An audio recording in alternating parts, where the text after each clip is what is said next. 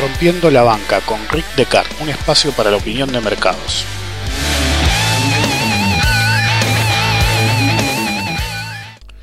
Bienvenidos al episodio número 15, el especial de opciones. Y en coyuntura quiero hablar de algo extremadamente importante. Y si hay algo que es relevante siempre coyunturalmente hablando, es la importancia de conocer el activo o activos que uno opera. Sí, es un tema recurrente y en el que insisto mucho, ya que el profesionalismo pasa por el conocimiento en profundidad del activo que se opera y las reglas que lo gobiernan. Si hay un activo incomprendido por excelencia, son las opciones. Es asombroso ver la cantidad de, llamémoslos, a falta de otro nombre, operadores de opciones que no tienen la menor idea de cómo funcionan realmente, incluso rudimentariamente, cómo se analizan, cómo se implementan estrategias básicas, ni qué decir de estrategias complejas o combinatorias avanzadas. De hecho, muchos creen que las opciones son un concepto moderno y no lo son. El mercado de opciones es uno de los más antiguos con por lo menos 2500 años de antigüedad.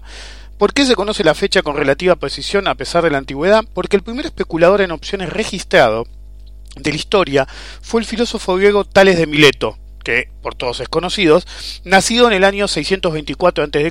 A pesar de su reconocida labor como matemático y filósofo, tenía tiempo para ser analista y, sí, escucharon bien, del mercado agrícola griego, concretamente cosechas de olivas, que era el mercado más importante de esa época, y de especular, o si lo prefieren invertir, de acuerdo a sus análisis. Tales, de acuerdo a sus análisis, llegó a la conclusión, conclusión, perdón, con un año de anticipación que la siguiente cosecha de olivas iba a ser excepcional. Como un filósofo pobre, no tenía demasiada riqueza, pero usó lo que tenía para hacer un depósito de reserva en todas las presas de olivos de la zona en la cual él vivía. Ya que nadie sabía con certeza si la cosecha sería buena o si sería mala, con un año de anticipación, Tales pudo asegurarse los derechos sobre las prensas a un valor relativamente bajo. Al ser correcto su análisis y la cosecha excepcional, la demanda de uso de prensas de olivo fue enorme. Tales cobraba un precio altísimo por el uso de sus prensas por derecho de acceso y generó una verdadera fortuna. Eh, un atributo crítico del acuerdo de Tales era el hecho de que su mérito no residía en su predicción, que, créanlo o no, era en base a la astrología, sino que el depósito le dio el derecho, pero no la obligación si la cosecha era mala, sus pérdidas hubieran sido, eh, hubieran sido limitadas a, su inversión inicial.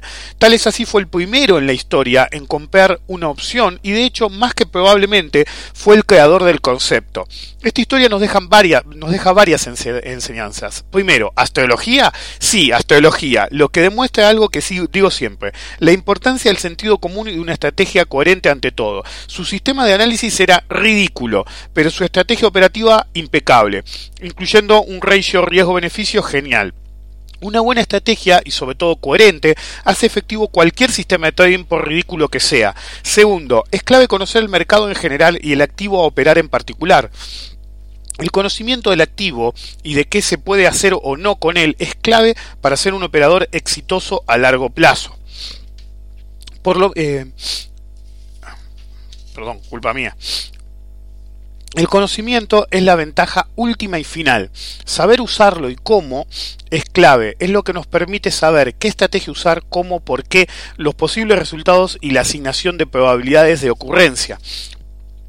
Tercero, el sentido común es todo, tal es sin el beneficio, o los beneficios, si lo prefieren, de la tecnología moderna o el conocimiento acumulado sobre opciones y estrategias con opciones, analizó todas las etapas de una buena estrategia y las realizó, una buena estrategia con opciones, y las implementó impecablemente. Entonces, ¿por qué es relevante una operación de 2000 años de antigüedad en la sección coyuntura? Porque Tales de Mileto cumplía la regla número uno de la operatoria en general, conocer el activo que uno opera, algo que muy pocos cumplen en la actualidad. Como dije antes, está plagado de inversores en opciones que no conocen ni los rudimentos de los mismos. Hay que ser más como tales, un profesional de las opciones adelantado más de 2000 años al concepto de especulador profesional en opciones y tratar de ser menos improvisados. Siempre operen lo que conozcan y dominen y si no lo hacen, aprendan y estudien el activo que les interesa, cómo funciona y cómo opera. En Back to Basics quiero hablar de la falta de preparación en lo que es la operatoria de opciones. El principal problema de los operadores neófitos de opciones es la falta de preparación, que se agrava al no darse cuenta de la misma. En lo que hace al mercado de opciones, los cuatro tipos principales de falta de preparación son, primero, los que creen que operar opciones es simplemente comprar una opción cuando se cree que el subyacente va a subir. Segundo, los que tienen un conocimiento básico de las estrategias fundamentales pero ignoran cuándo, cómo y por qué se implementan. Tercero, los que realmente no comprenden el apalancamiento, siendo este un problema que se combina con los dos anteriores. Y cuarto, los que no comprenden la teoría de las opciones y estrategias, ni cómo encarar las etapas de análisis e implementación de estrategias, siendo este último uno de los problemas más generalizados. Lo primero que hay que entender es que las opciones fueron diseñadas para la cobertura, no para la especulación. Ciertamente se puede especular con ellas, pero siempre teniendo en cuenta esto, su verdadera función. Lo segundo es que teniendo en cuenta lo anterior, tenemos que comprender cómo funciona el apalancamiento. Por ejemplo, si nosotros queríamos comprar mil acciones a 45, nos saldría 45 mil pesos o dólares, usen la unidad monetaria que ustedes quieran. Como alternativa, podemos decidir comprar opciones. Pero lo lógico no es lo que hacen algunos, que agarran y compran los 45 mil pesos en, eh, que iban a comprar en acciones, pero compran opciones. Eso es un error garrafal. Entonces, lo lógico es agarrar y comprar 10 contratos de opciones de compra, lo que nos da una exposición mucho menor, pero básicamente estamos haciendo la misma operación. Si en vez de operar como cobertura, que sería el caso, queremos ser más agresivos, en vez de operar 10 contratos, podemos operar 100 contratos. Es una forma mucho más agresiva, pero aún controlada en términos de exposición monetaria total y en términos relativos respecto de la cartera completa. Pero esa es solo una cara de la moneda, ya que no es lo mismo comprar opciones dentro del dinero, en el dinero o fuera del dinero. Cuanto más afuera del dinero sea la opción comprada, menor será la exposición monetaria y mayor el apalancamiento, lo que incrementa exponencialmente el retorno potencial, pero asimismo baja dramáticamente la probabilidad de éxito. Y he aquí el problema. Muchos terminan eligiendo comprar una opción muy fuera del dinero con la misma exposición monetaria que si hubiera operado dentro del dinero. Eso mantiene el nivel de riesgo monetario total, pero incrementa dramáticamente la, pérdida probabilidad de pérdida total del capital involucrado. Lo que hay que entender de las opciones es que cada tipo es como un ladrillo que permite construir estrategias complejas a medida de las circunstancias. Una falta de comprensión en cómo funcionan o cómo se utilizan tiene un problema menor, que es la falta de aprovechamiento de, oportunidades, de las oportunidades, perdón, y uno mucho mayor, que es la pérdida total del efectivo involucrado. Hoy en el Rincón del Profesional quiero hablar de dos aspectos fundamentales a tener en cuenta por un operador profesional de opciones, la liquidez dual y la importancia del análisis. La liquidez es un factor crítico en la operatoria en general, pero en derivados tiene dos dimensiones, el volumen en sí y el open interest o interés abierto. Para armar cualquier tipo de posiciones en opciones se necesita la liquidez necesaria para hacerlo. Y esto no es simple como decir que sean líquidos los contratos a utilizar, sino toda la cadena, y en lo posible más de un vencimiento. ¿Por qué? La respuesta es simple. La liquidez en los contratos que nos interesan nos permite armar, pero si también la cadena es líquida y hay más de un vencimiento, sabemos que de ser necesario podemos transformar la posición tanto si es necesario como para mejorar la estrategia. También tenemos que asegurarnos que la liquidez no sea un fenómeno local, temporalmente hablando, sino que sistémico. Esto nos lo permite ver el interés abierto, que es simplemente la cantidad de contratos abiertos de cada precio de ejercicio. Mientras que la liquidez nos permite saber si es viable armar una posición, la liquidez de la cadena nos permite saber si podemos transformar por necesidad o deseo de mejorarla.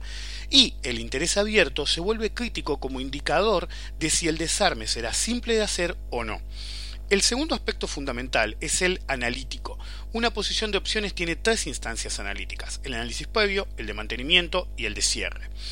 Hay varios videos en mi canal de YouTube que hacen referencia a esto y obviamente se atenderá más profundamente en el seminario de diciembre que eh, después del seminario de análisis técnico que va a ser un combinado de opciones y análisis técnico. En la etapa de análisis previo Analizamos en primer lugar el subyacente para ver sus perspectivas. Esto nos permite seleccionar la familia de estrategias más conveniente.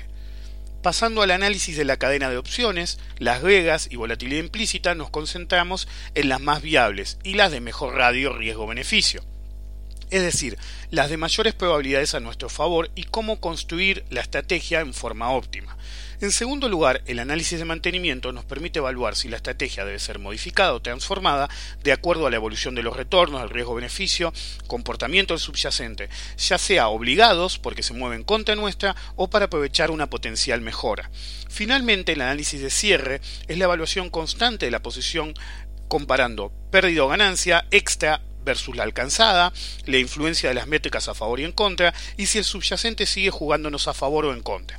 La operatoria de opciones y estrategias a nivel profesional es multifacética y muy compleja. Está formada de dimensiones múltiples, tanto operativas como analíticas. Desconocer cualquiera de ellas puede resultar fatídico. Como siempre digo, y ya lo dije hoy, deben conocer el activo que operan en todos sus aspectos y dimensiones. Hoy en Preguntándole a Decar voy a contestar dos consultas. La primera fue un pedido de que hablara sobre el 94% de probabilidad que se dice hay de un incremento de tasa por parte de la Fed. Hay que comprender que a veces el uso de la palabra probabilidad para explicar una mera posibilidad está muy bastardeado, sobre todo en finanzas y economía. La probabilidad usada en el marco de la predicción de las tasas de interés y sus variaciones potenciales es solo una probabilidad implícita. Esto significa que se usa una fórmula para derivar el valor esperado de la tasa implícito en los futuros de la misma, es decir, de los Fed Funds. Esto no es una verdadera probabilidad, ya que no se deriva de un modelo de probabilidad, sino que es simplemente lo que espera el mercado. Como un todo que pase en la reunión que se corresponde con el futuro eh, utilizado. De hecho, está mal expresado decir 94% de probabilidad de suba de tasa, sino que se debe asignar la probabilidad por nivel de variación. El 94% mencionado es la probabilidad de que la Fed suba la tasa un cuarto de punto. Como mostré en el gráfico que puse hace poco en Twitter, hay una probabilidad por nivel de variación que se completa con 54% de probabilidad de medio punto de suba, 36% de probabilidad de tres cuartos de punto de suba y 27% de probabilidad de un punto de suba. Siempre tengan en cuenta, repito, que es una probabilidad implícita, es decir, lo que el mercado espera. Basta, recordar que en el primer semestre la probabilidad era muy alta porque el mercado esperaba que sucediera y no pasó.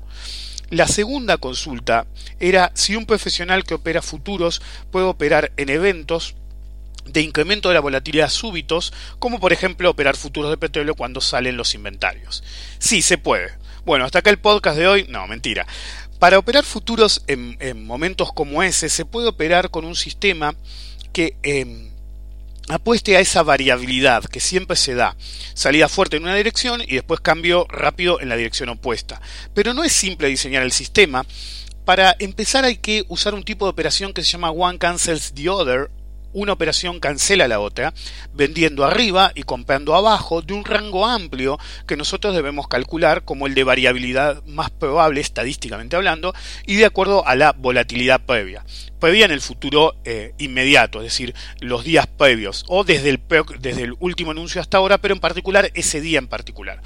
La estrategia tiene varias capas. Una vez hecha una de las dos, operaciones, la compra y la venta, la no hecha automáticamente se cancela y automáticamente tiene que aparecer el ATM, el Automatic Trade Management. Tiene que aparecer un profit target y un stop loss de como mucho la mitad del profit target potencial. Básicamente se hace así y como se ve es complejo, difícil de diseñar y de implementar correctamente. Entonces tengan muy en cuenta que si bien es posible operar este tipo de escenarios, hay que tener un conocimiento del activo que uno va a operar bastante profundo, de su variabilidad histórica, estadística, la volatilidad histórica. Eh, en un evento como el de los inventarios, que sucede una vez por semana, ya pasa un día a la tarde y un día a la mañana consecutivos, pero básicamente uno opera el inventario EIA, que es durante la rueda. Eh, entonces uno tiene que tener un historial de cómo varió en cada ocasión que salió, analizarlo, calcular las probabilidades de éxito. Entonces es un proceso complejo. La estrategia tiene que estar muy bien planteada, hay que calcular muy bien el rango del one cancels the other y hay que calcular muy bien el stop y profit targets que aparecen automáticamente después. Así que no es algo para hacer... Uh, a ojo, digamos. Pero la pregunta, la consulta estaba bien planteada. ¿Un profesional puede hacerlo? Sí, un profesional puede hacerlo. De hecho, yo eh, no lo hago siempre, pero a veces, eh, de acuerdo a cómo vengo en el mes o cómo vengo de ganancias, es decir, digo, bueno, ok, voy a operar un contrato o dos contratos en un, en un esquema de ese modo. Lo he hecho durante años. Tengo mi propio modelo de, de cómo reaccionaría, dónde poner el one cancel the other. Es decir, una vez que uno diseñó el template básico para hacer un trade de ese tipo, realmente se facilita mucho. Pero hay que saber hacerlo muy bien. Ok, ahora sí, hasta acá el podcast de hoy. Recuerden que me pueden consultar eh, cualquier cosa con el hashtag preguntándole a Decar y nos veremos en la próxima semana.